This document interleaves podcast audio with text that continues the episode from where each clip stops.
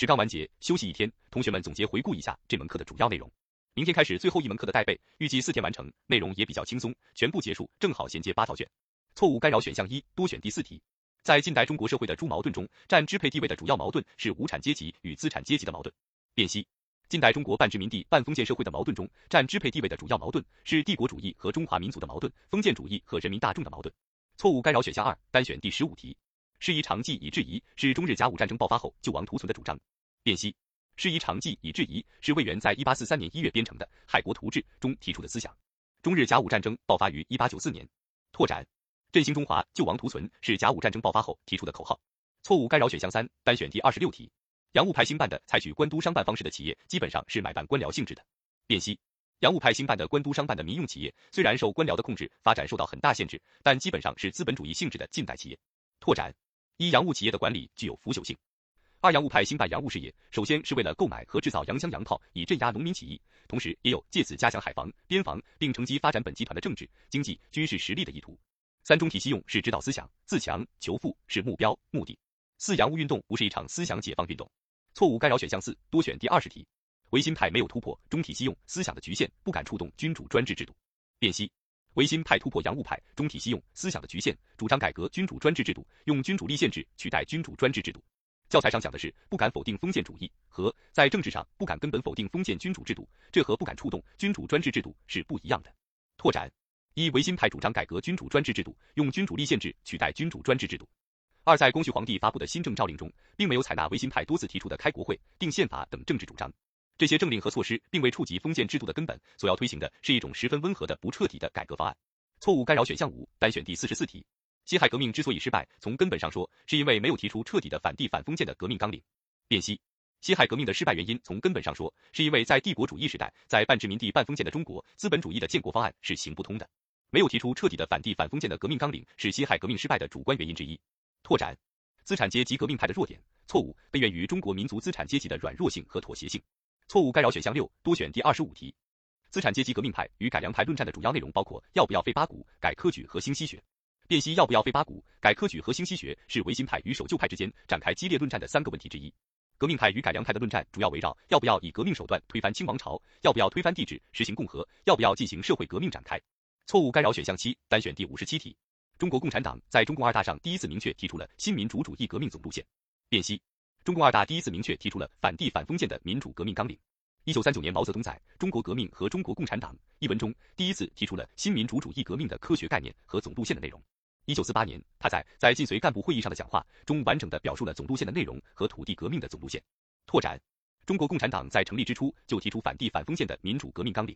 错误干扰选项八，单选第七十题。提出了整顿改编自己的队伍，纠正过去严重的错误，而找着新的道路的任务的是遵义会议。辨析：八七会议确定了土地革命和武装起义的方针，提出了整顿改编自己的队伍，纠正过去严重的错误，而找着新的道路的任务。拓展：一开启了中国共产党独立自主解决中国革命实际问题的新阶段的会议是遵义会议。二一九三五年十二月，中共中央在陕北瓦窑铺召开政治局扩大会议，提出党的基本策略任务是建立广泛的抗日民族统一战线，批评了党内长期存在的左倾冒险主义、关门主义错误倾向。在一九三七年八月，中国共产党在陕北洛川召开政治局扩大会议，制定了抗日救国十大纲领，强调要打倒日本帝国主义，关键在于使已经发动的抗战成为全面的全民族抗战。四党对军队绝对领导的根本原则和制度，发端于南昌起义，奠基于三湾改编，定型于古田会议。五、关于若干历史问题的决议，使全党特别是党的高级干部对中国革命基本问题的认识达到了一致，增强了全党团结，为党的七大胜利召开创造了充分条件，有力促进了中国革命事业发展。至此，整风运动胜利结束。错误干扰选项九，单选第九十三题。抗日战争时期，中国共产党的土地政策是消灭富农。辨析：减租减息是中国共产党在抗日根据地为适当调节各抗日阶层的利益实行的土地政策。拓展：一、五四指示将党在抗日战争时期实行的减租减息政策改变为实行耕者有其田的政策。二、保存富农经济是建国后的土地改革政策。错误干扰选项十，单选第九十四题。三三制原则中所说的中间派包括地方实力派。辨析：三三制原则及共产党员、党外进步人士和中间派各占一三。共产党员代表工人和农民，党外进步人士代表小资产阶级，中间派包括民族资产阶级和开明绅士。三三制政权中的中间派不包括地方实力派。拓展：一、抗日民族统一战线中的中间势力不包括城市小资产阶级。二、抗日民族统一战线策略总方针中争取的中间势力包括地方实力派。错误干扰选项十一，单选第九十六题。整风运动最主要的任务是反对左倾机会主义，端正党的政治路线。辨析：整风运动的主要内容是反对主观主义以整顿学风，反对宗派主义以整顿党风，反对党八股以整顿文风。其中，反对主观主义是整风运动最主要的任务。拓展：一、左倾机会主义不属于思想路线错误，因为政治路线错误。